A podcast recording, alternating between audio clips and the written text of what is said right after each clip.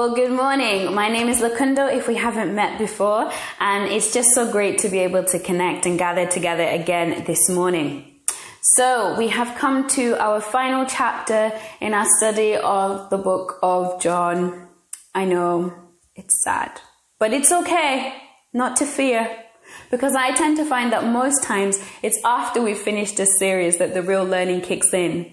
That we get to apply all the stuff that we have learned and we get to use the new lenses and tools that we acquire with which to study the Bible, to study the rest of the Bible. And so I do pray that as we continue to spur one another on, that God will build upon the revelation that we've already received and increase our understanding and knowledge of Him as we look into His Word so that we can be more and more like Jesus.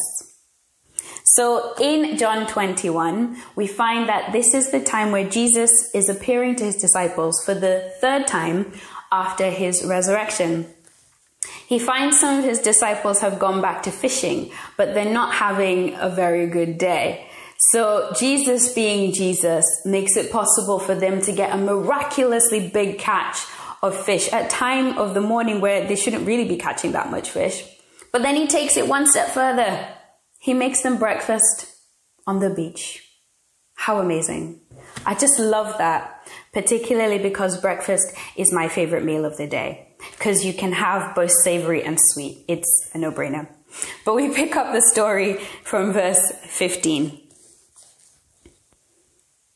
When they had finished eating, Jesus said to Simon Peter, Simon, son of John, do you love me more than these? Yes, Lord, he said, you know that I love you. Jesus said, feed my lambs. Again, Jesus said, Simon, son of John, do you love me?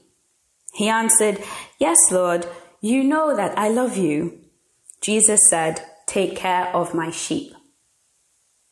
The third time he said to him, Simon, son of John, do you love me? Peter was hurt because Jesus asked him the third time, Do you love me? He said, Lord, you know all things. You know that I love you. Jesus said, Feed my sheep. Very truly I tell you, when you were younger, you dressed yourself and went where you wanted. But when you are old, you will stretch out your hands, and someone else will dress you and lead you where you do not want to go. Jesus said this to indicate the kind of death by which Peter would glorify God. Then he said to him, Follow me. Peter turned and saw the disciple whom Jesus loved was also following them. This was the one who had leaned back against Jesus at the supper and said, Lord, who is going to betray you? When Peter saw him, he asked, Lord, what about him? Jesus answered, If I want him to remain alive until I return, what is that to you? You must follow me. Because of this, the rumor spread among the believers that this disciple would not die. But Jesus did not say that he would not die. He only said, If I want him to remain alive until I return, what is that to you? This is the disciple who testifies to these things and who wrote them down. We know that his testimony is true. Jesus did many other things as well. If every one of them were written down, I suppose that even the whole world would not have room for the books that would be written. What an ending to say that all that Jesus done couldn't possibly be written down because there's not enough room. And what an honor and joy to know that He continues to work in and through us. The story goes on. The story continues. And so here we find Jesus' famous dialogue with Peter, where Jesus asks him if he loves him, and Peter gets frustrated because Jesus keeps repeating himself and he just doesn't understand what's going on. But what's really interesting is that Jesus' response to Peter's answer is the same as what we've already read throughout the book of John and indeed throughout all of scripture, which is that to love God looks like loving his people. Jesus says, okay, if you love me, feed, look after, and take care of my sheep. Look after my people. Love my church. Earlier on in John chapter 10, Jesus says that he has other sheep that he's yet to bring into this fold, people who don't yet know him as their savior. And earlier in this chapter, we see he gives them a miraculous catch of fish. And so we're reminded that he's called them also to be fishers of men. He's called them to love others so much that they reach them with the message of the gospel and bring them into the household of faith, bring them into the body of Christ. And then he tells them to love the body of Christ by looking after, caring, feeding, and growing them. We know that Peter was called to be an apostle and a leader, and scripture tells us that Jesus gives the ministry gifts and leadership gifts to equip the body to do the work of the ministry so that the body of Christ may be built up until we all reach unity in the faith and in the knowledge of the Son of God and become mature, attaining to the whole measure of the fullness of Christ.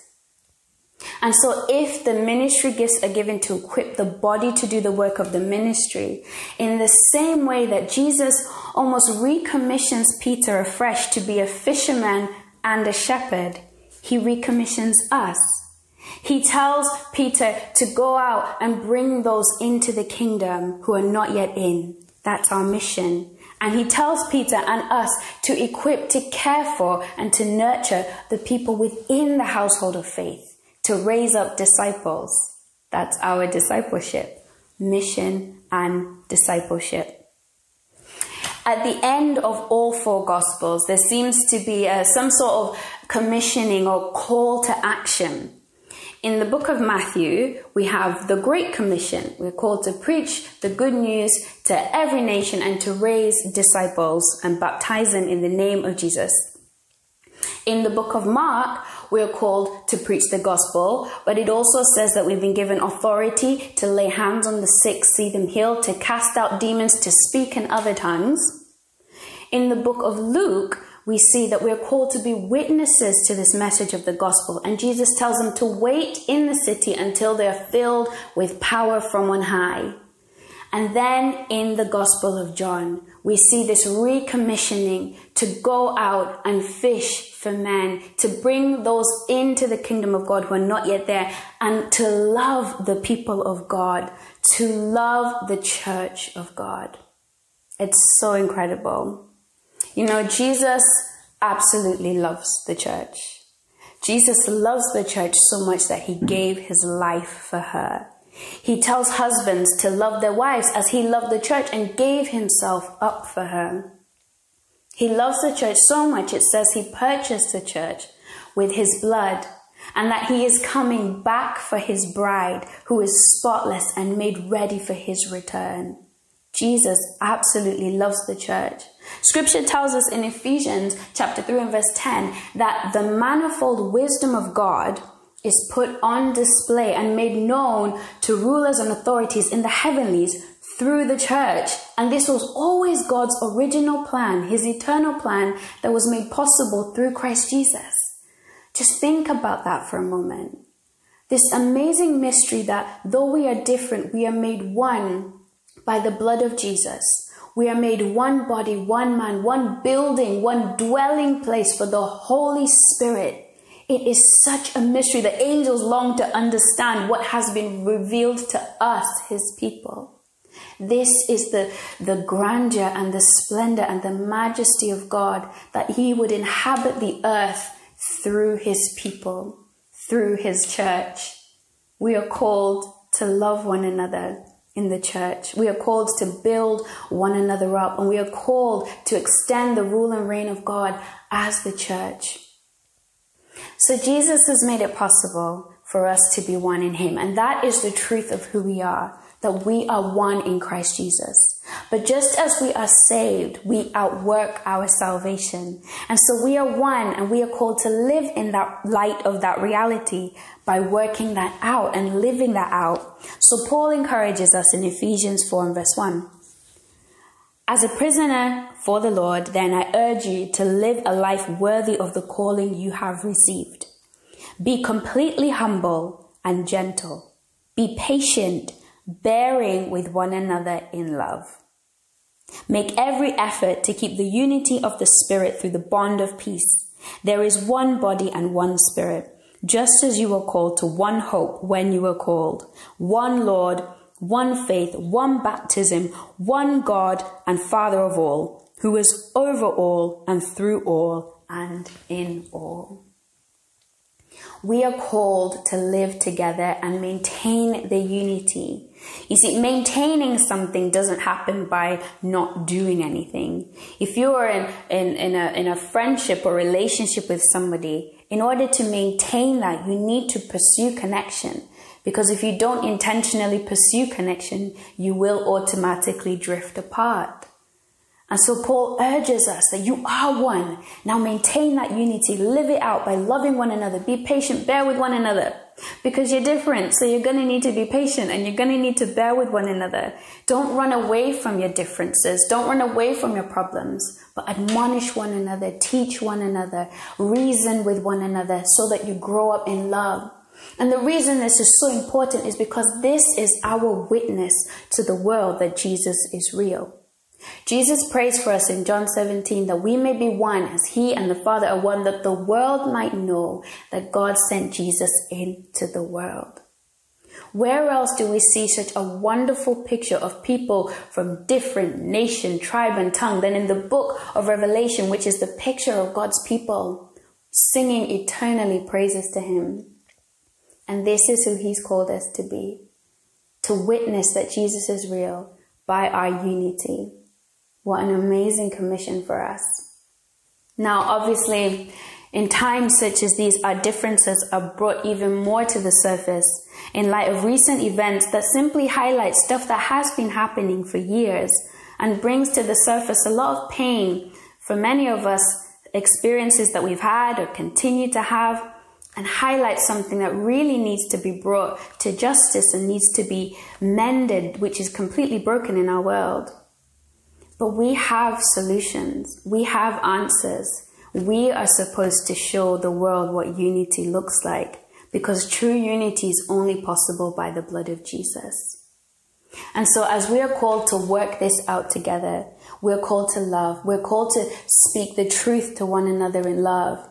And I want to urge you as we seek to have conversations and to learn together because yes, we want to stand up and be a voice and the light and salt and light in the earth. We want to speak for those who can't speak for themselves. We want to see justice and righteousness established in the earth. But if we are going to make a difference out there, it starts in here. It starts in our house, in our home. As we enter those vulnerable conversations, sometimes painful, but so that we can be one so that we can teach one another, so that we can share with one another, so that we can learn what it is that we need to do to really represent Christ fully. Our differences are meant to be celebrate a celebration. They're meant to be something that's celebrated, not something that pulls us apart. Know oh, that the enemy would love to pull us apart. But Jesus came so that we could be one and so that we could be a witness to him. If we love Jesus, we're called to love one another. We are called to love the church, his body that he gave everything for so that we could be one and so that we could live out in the fullness of what he's called us to live. And so, how is it that you can be a fisherman and a shepherd? How is it this week that you can reach out to people who don't yet know him and show the love of Christ to them? To bring them into the kingdom. I do pray that we're all praying for the one, which is absolutely amazing because Jesus answers prayer. And how is it that you can care for and nurture your brothers and sisters in the body of Christ?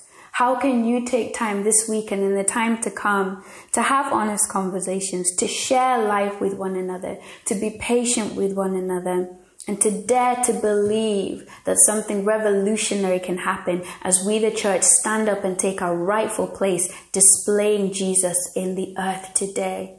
As we pray, God, let your kingdom come and your will be done here on earth as it is in heaven. We will not stop. We will not give up because Jesus is at work with his Holy Spirit in us and he enables us to love one another. When Jesus told the disciples to cast their net on the other side, it didn't make sense, but they did it in obedience to him. And because of what he spoke, they reaped a harvest. We can rely on the Holy Spirit to lead us and guide us and enable us to reach people with his gospel. And we can rely on his Holy Spirit to fill our hearts with love for one another, to enable us to speak truth to one another so that we can grow into maturity and to the fullness of the measure of Jesus Christ. So I commission you afresh this week to be fishermen and shepherds. I commission you to be the people of God, to be a light, to represent all that is Him and all that is good in our world. Amen.